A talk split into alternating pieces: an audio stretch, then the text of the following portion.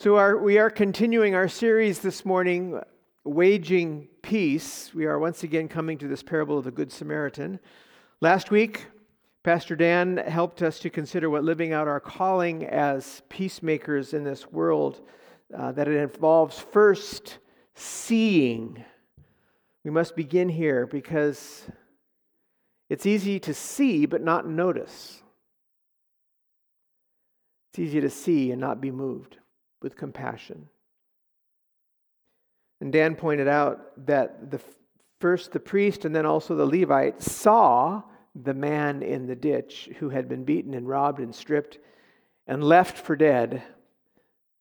They saw him, but they did not go to him.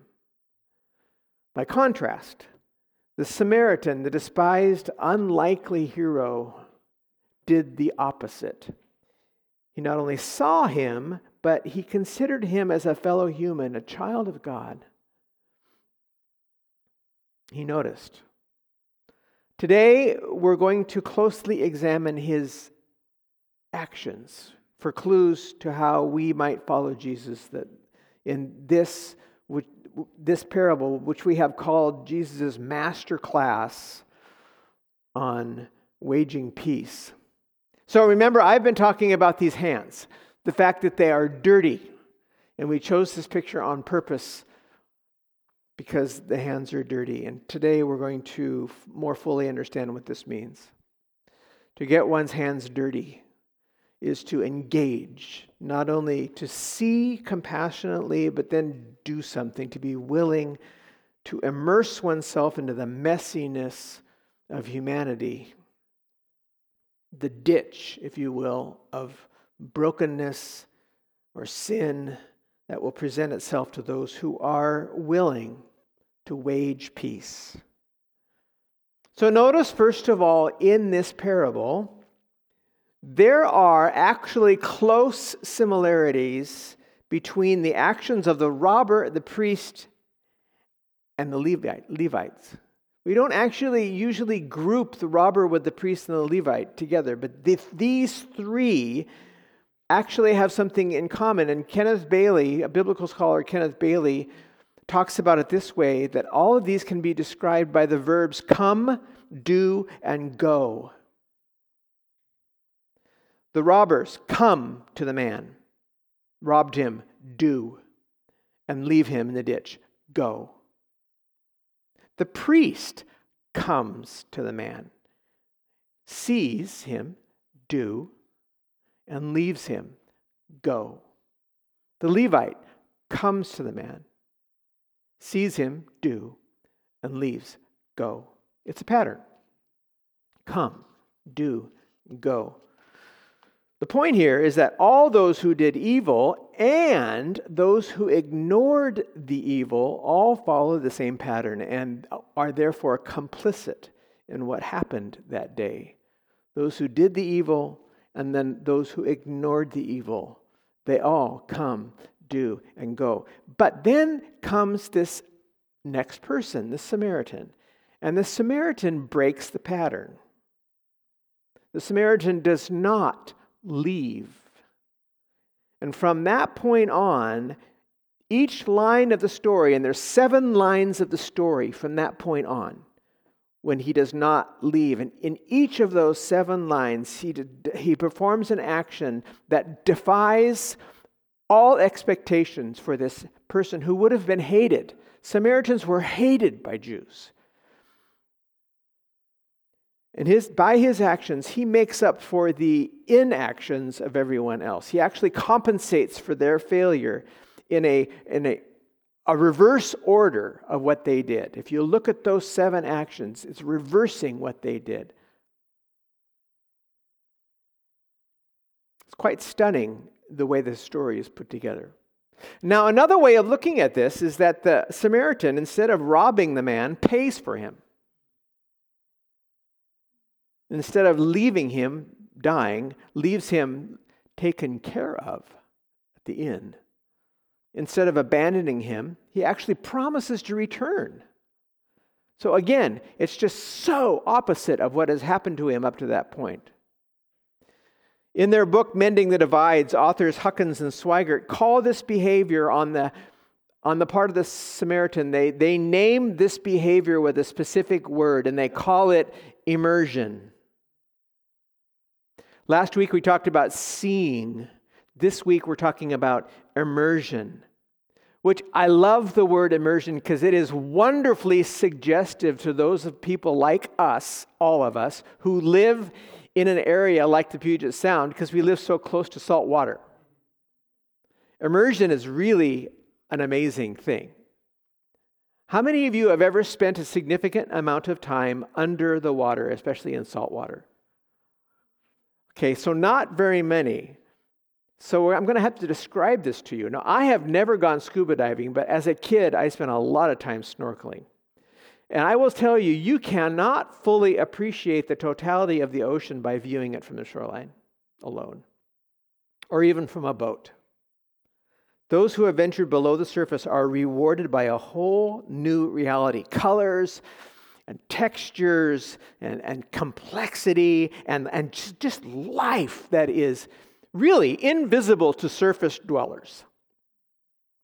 I remember as a kid when I first discovered snorkeling when our family vacationed in British Columbia, we went up to these places where the water is actually warm in the summer. Desolation Sound, where the water would get very warm in these coves. And I remember putting on a mask and a snorkel and fins as a, as a kid and going underwater and just being amazed at what was down there. Not only the fact that there was sea anemones and barnacles and, and uh, oysters and all sorts of fish down there, but there's also the stuff that people dropped off their boats. And it was great. The things you could find tools and money and all sorts of stuff down there. I was constantly bringing things up. Look what I found. usually really rusty, but, but it was my parents were so nice to say, Oh, that's wonderful, Johnny. Yeah, that's great. But the, the beauty of what was under the water was just amazing to me. None of this is available for those who stay on the surface.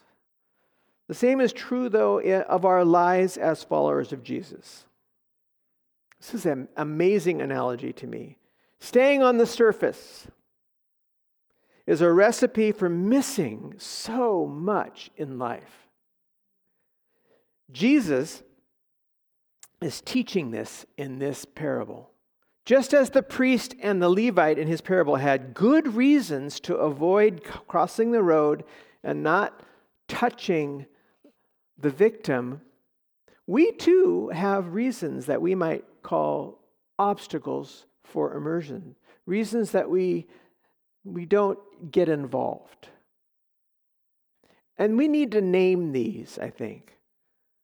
The authors of the book I mentioned, Men, uh, Mending the Divides, they actually do a good job of naming them. First, there's the obstacle of busyness and overcommitment. Notice how many times you hear this response. When you ask somebody how they're doing, how are you today? How often do you hear busy? How often do you hear yourself saying, oh, I'm so busy when you're asked? Let me say something here. In this series, Pastor Dan and I are not suggesting that you need to add something to your life in order to wage peace in this world. Quite the opposite, actually. Most of us need to seriously consider removing something from our lives or seriously restructuring in order to create some margin there are simple ways to go about this. And some, some of us, we, for some of us, we might just simply look for uh, places in our weekly calendar where we can deschedule, to leave some open spaces where we might actually have time to do something as simple as go for a walk in your own neighborhood. Just to walk your neighborhood. Or, or time before or after work to stop somewhere and, and talk to people so that you're not rushing to and from the store or rushing the different things you're doing. Without some margin, we may never find time to get beneath the surface the, with the lives of people with whom we live at work or at school. We're too rushed to do that. Immersion is rarely convenient when your life is heavily scheduled. Efficiency and multitasking can be actually counterproductive to waging peace. Hear me on that. Think about that. So, one obstacle is the fact that we're overcommitted, that we are too busy. Another obstacle is our tendency to manage not only our time, but our images. Some of us invest a lot into our personal reputation. Pastor Dan pointed out that the priest was going the same direction as the victim, away from the holy city. I had never noticed that. I've never thought, thought about the fact that the priest was walking away from the city. I'd always thought, well, the priest was needing to stay ceremonially clean so he did not cross the road. When in actuality, he was walking away from the city, he was going down the road away from Jerusalem. So he may not have been on official business, but just thinking about himself and his reputation or the way he appeared. In any case, we see this in the, in the actions and the inactions of him and the Levite in Jesus' story. They were likely concerned with tainting their reputations, even if they were not concerned with compromising their ritual cleanliness. Well, What would it look like if I'm helping someone who's dead or going to see if this person is dead or alive or helping them? What's it going to look like? To me, this, this hits very close to home. So easy to, to buy into the idea that spending time with those who are hurting or spending time with those who do not believe or who live different lifestyles or perhaps disagree with me on political issues or whatever it is, that hanging out with them will somehow compromise my faith. We hear this. When in reality, spending time going deep, immersing into life with them will likely represent the best of faith in Jesus. Do you see the difference? I mean, is this not the way he taught us to live? The way he chose to live? And yes, he risked something to do this. In Jesus' own words in Luke 7:34, he knew that people said about him, "Here is a glutton and a drunkard, a friend of tax collectors and sinners." That's how people talked about Jesus. And yet he went deep. He crossed the road. He immersed into people's lives anyway. Jesus was a master at immersion. After all, he's the one who modeled it the best. Theologians call this by the word incarnation. Jesus becoming one of us. We might also call it being willing to immerse in the messiness of life of those who are different or who disagree or who somehow fail or somehow fall into the category of them rather than us. Folks, this is, a, this is a huge challenge for followers of Jesus, and I don't want to soft pedal this for you. It's hard. It, but I'm convinced that this, this is something that we really need to confront as followers of Christ. Faith is not something that we are most often called on to defend, preserve, or guard. It's something that Jesus calls us to live, which involves being willing to lay on the altar the way others see us, our reputations and go deep. I have a friend whose name is Steve, and he lives this out better than just about anybody I know. The list of kids that he has had live in his home, the number of times when Steve has walked into a situation and he immediately sees the person who's hurting and gravitates to that person rather than thinking about how he's going to look. He's thinking, I'm here for a reason. He's one of those people Mr. Rogers talked about. He's a helper. I want to be like that. One more obstacle that keeps us from going deep, and the obstacle is simply fear. How often do we avoid immersion because we think about my, what might happen?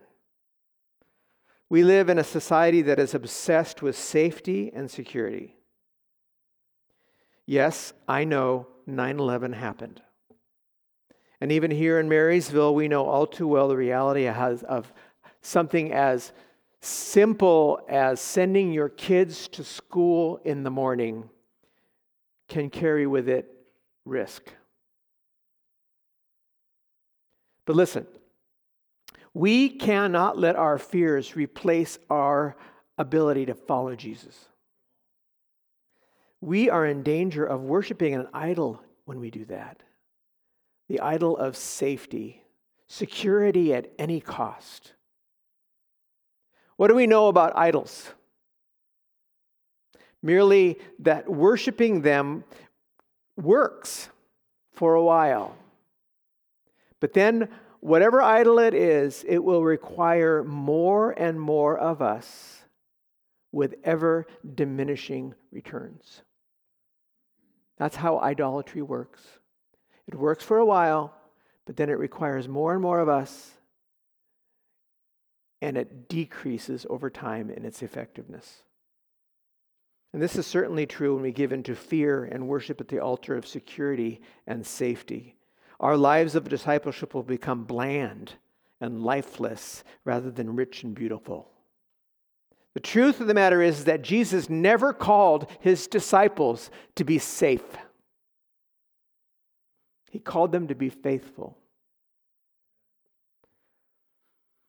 So, this is a lot this morning.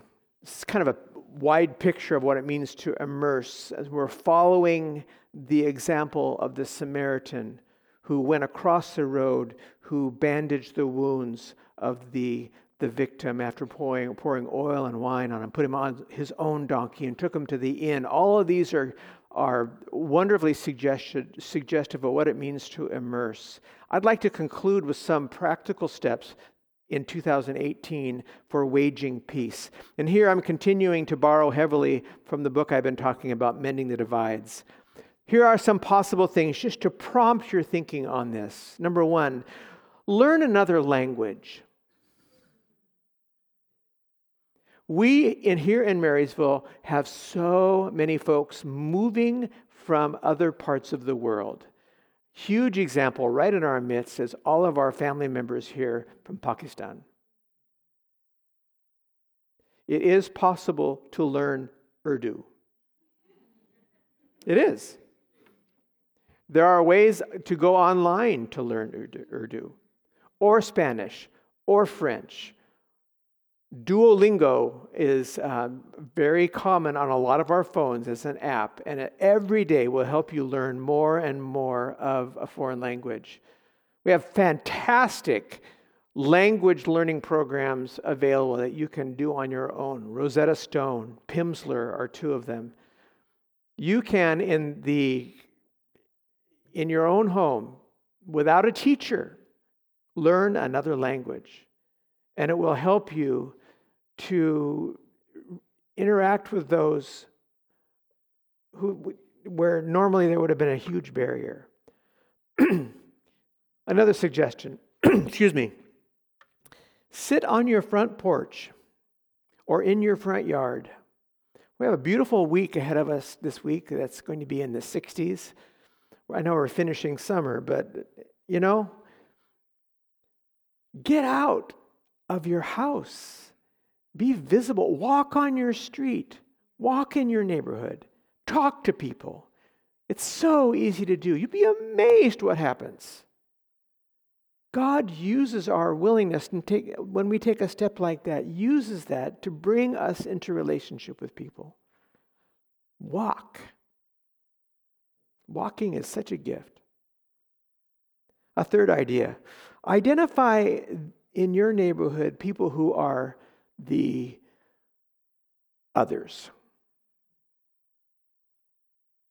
All of our neighborhoods have this. In our street, on our little street, we have two families who are, um, they speak English as a second language. Interestingly, both of the fathers in these families were served in the U.S. Navy. So these are people who have been hanging around with Americans for a long time. And yet, I'm aware that some of our neighbors never talk to them because they look different. They are others. Identify who the others are and get to know them, engage with them. You'll be amazed what happens. Invite a neighbor over to your house for dinner. Or here's an idea join a local sports league or a club and spend time with people in our community.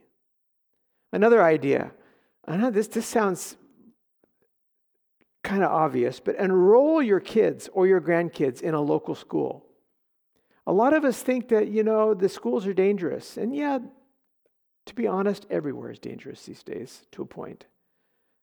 But in the schools, we're so much more likely to have the opportunities to go deep with people because that's where they are the moms, the dads, the kids.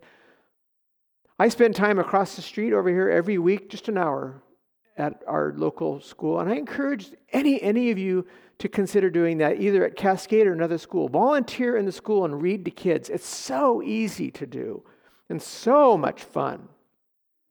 I just have a gas over there across the street. I've been working with kindergarten. I'm, I'm still in kindergarten, seventh year. I don't think I'm ever going to get out, but it's so much fun. And the things that happen when I'm over there, the people that I meet, it's amazing. Adults, kids, I make connections with families. We, we could all be doing that. Spend time in a gym. Spend time at Starbucks or any other coffee shop. Go to a pub. you know, this is something you probably should know about your pastor. I hang out in a pub. Monday nights. It's, the, it's actually where they play Irish music, and that's what I'm into. But I go to the Irishman pub on Monday nights in Everett. It's amazing the conversations that you have in pubs. They're so different than any other conversations that you'd ever have anywhere else. I don't know, maybe it's the presence of that great social lubricant. I don't know. But it's, you know, and I sit with these, this group of musicians week after week after week, and they have become some of my closest friends. And none of them are church people. And yet it is I have this opportunity to go deep with them and to immerse with them. And I'm seeing such amazing life and complexity that would, could only be compared with the kind of thing I saw underwater when I was scuba diving as a kid. It's so much fun to follow Jesus in this way and to, to go deep. Jesus, friends, Jesus is going into the world. He is going deep. The question of the day is will we follow him there? Let's pray.